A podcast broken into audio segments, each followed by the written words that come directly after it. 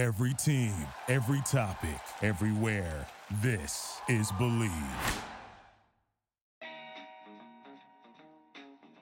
Hello, everyone, and welcome back to an emergency bet on Chicago episode. My name is Joey Christopoulos. Today's episode is presented by BetOnline.ag, and no matter what it is, BetOnline it's your number one source. So head there right now because you'll receive a 100% welcome bonus on your first deposit when you use promo code Bleav B L E A V. BetOnline, where the game starts. Ladies and gentlemen, I had to hop on for just a couple of minutes and bring in my teddy guy David Rispoli because the Chicago Bears have somehow, some way, just graced us with a 33 to 14 victory over the New England Patriots. Uh, Dave, we're doing full disclosure here. This is a Q&A because this is fun. You didn't get a chance to watch the game. You followed the game on ESPN, and now I'm here to color in the picture that you think you just saw, which was the best Bears win we've seen in a long time. Yeah, of course, this is the one I, I had to miss, but I do blame the powers that be at Disney Plus, who have totally nickel and dime me to the point where I purchased ESPN Plus so I could watch Monday night games. But guess what? They took them off this year. So that's a story for a different day, Joey. But I just want you to say again the words the Bears defeated the Patriots because that is something. I mean, maybe. Maybe you can. You were an 84 baby, but something I have never said or been In able to say in my lifetime, Joey. The last time the Bears defeated the Patriots, I believe, was 1985, if Twitter is correct, and it has been known to be wrong from time In, to time. in New England, last time they've won in New England. Yes, In- correct. In, New England, I mean, what I was following, you know, stature. So I, I'm just gonna start with the questions right here. Yep. It looked like we got the run game going, and we finally found the perfect balance, which you and I have talked about for a long time, of Khalil Herbert and David Montgomery. What was that balance like? Well, the balance is what we're quickly learning, Dave, is that Khalil Herbert needs to play early and often in the game. What's happening right now is we're seeing two series for David Montgomery. The third one goes to Khalil Herbert. We need to get Khalil Herbert involved earlier. This can't just be this set thing that we go into in every single game because Dave, when Khalil Herbert is on the field, he gets through that first level. He's got that speed. He finds the edge. He does all those little things. We saw him with the 63 yard run last week. And then this week, picking up first downs. And then, Dave, this fantastic play, which was a borderline bubble screen to Khalil Herbert, but the ends came in and flushed Justin Fields. And Justin Fields faked it, moved up with the flush, delivered it to Khalil Herbert, who scampered for a 20 yard touchdown. And Justin Fields got absolutely sandwiched and crushed throughout the game. Dave, I'm, completely with you, but here's the thing. I think that they've finally unlocked something with Justin Fields in the running game in terms of direct run plays for him. They're figuring out ways to at least get him on the edge and have him pick up some yards. And Justin Fields, to his credit, in this game was smart enough to get to the sidelines on multiple occasions to be able to live and play another day. And a lot of times, Dave, he was picking up first downs. Okay, so here's the thing. Bears fans, hear me out on this one. Let's enjoy the victory tonight, okay? It was a fantastic win, and we're going to cherish it for a long time because this is one of the first glimpses. These are the flashes that we wanted to see from Justin Fields all along. And Dave, I was thinking over these last 11 games, wins or losses, who knows what happens, but we want to see four games where Justin Fields carries his team to victory, right? Where he flashes not just one or two plays, but for multiple quarters. Dave, we got this game tonight. There were five moments when I thought he was dead to rights and he completely snuck away, escaped, and either completed a pass or somehow found his way towards the first yards of the first down sticks, and that's how we kept drives going. Is that going to work every single week? I'm not sure, but tonight it worked. And Dave, I don't know. Look, man, I think all bets are off. And here's the thing with this Bears team, right? Is that I think week to week they are the worst gamble in America, in my personal opinion because every single week I don't know which team is going to show up. This is a young team that plays very fast and makes terrible mistakes in the wrong moments. They get into the red zone, they can't punch it in. Tonight they did. What does that mean moving forward on a week to week basis? Can we accurately predict whether this Bears team has got something going? Or they're going to take two steps back the next week and maybe a week after that play well. I think it's going to be this schizophrenic young team that we don't know who's going to show up on a week to week basis. But Dave, tonight it looked really, really good. I'm getting goosebumps as you're saying all this. I'm getting jazzed. But here's the thing, Joe. Let's call it the elephant in the room. Our arrow looks to be headed this way. Yes. So far, everyone else in the division this way. Yeah. Packers. We are tied with way. the Packers at three and four, Dave. I mean, this Bears team tonight, I think beats the Packers. And I think we're I think we're kind of playing their game better than them because Aaron Rodgers isn't as mobile as he once was.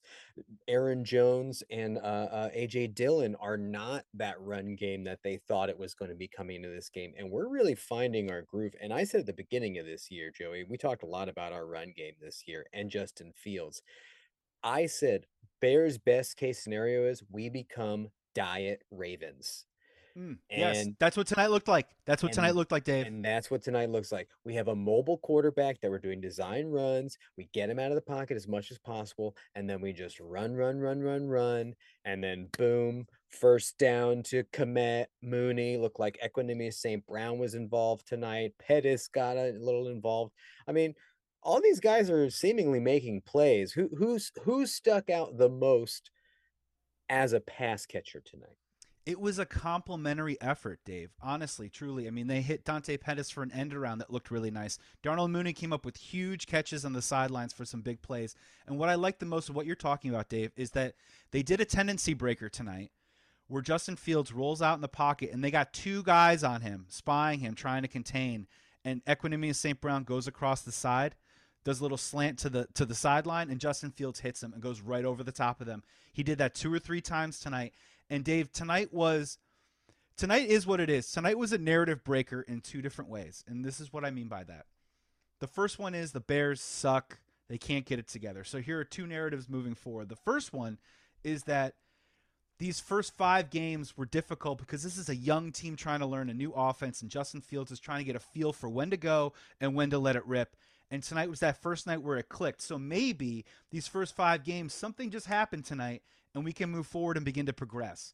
The other narrative, which is also very, very likely, is that this is just one game of many. We're going to see a lot of bumps in the road, but this team is capable of putting up these types of weeks, especially this offensive production that we've seen in previous weeks, but they haven't been able to capitalize in the red zone. And this is the direction that is probably more likely, but I want to see more of this, right?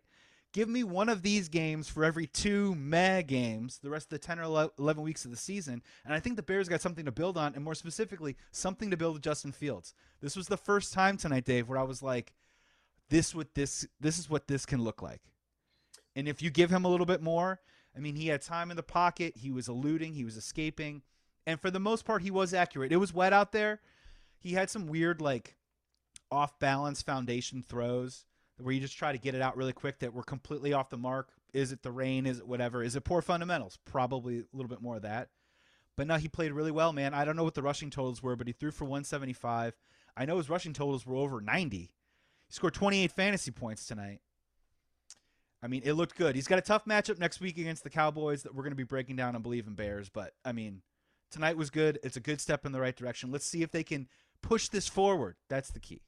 And final question. I did see this trending on Twitter, so I am curious. Teven Jenkins was trending. Why? Uh, he was banged up multiple times in the game. Okay. Uh, he was on the grass a bunch, and that's going to be an issue to look forward and see how this all plays out. Where Lucas Patrick got moved back to center, he started the game, did not finish the game. Dave left on a cart. Sam Mustipher came in, who's played the first five games, and so that looks like Sam Mustipher got benched, and now he's back in. Uh, Teven Jenkins was just on the grass a lot tonight. He's a super tough guy, but a couple moments where he was shaken up a little bit, and um, I mean he played a great game. I think the offensive line. I think looking forward, a lot of good grades are going to come out in PFF. They did a great job tonight. They did give up, I think, six or seven sacks, Dave. But is that we all know two or three of them are Justin Fields, right?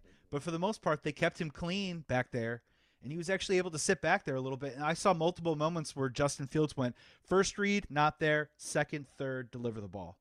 We haven't seen a lot of that, right? And that it's a good sign.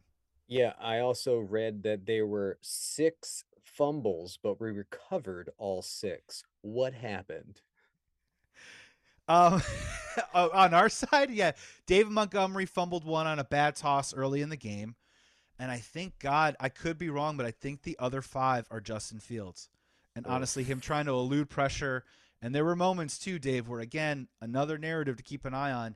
The guy hangs in there a little bit too long, and we want progress, right? But we need you upright and healthy. And he's a tough dude, But there's a couple of moments where he could have easily just thrown the ball away.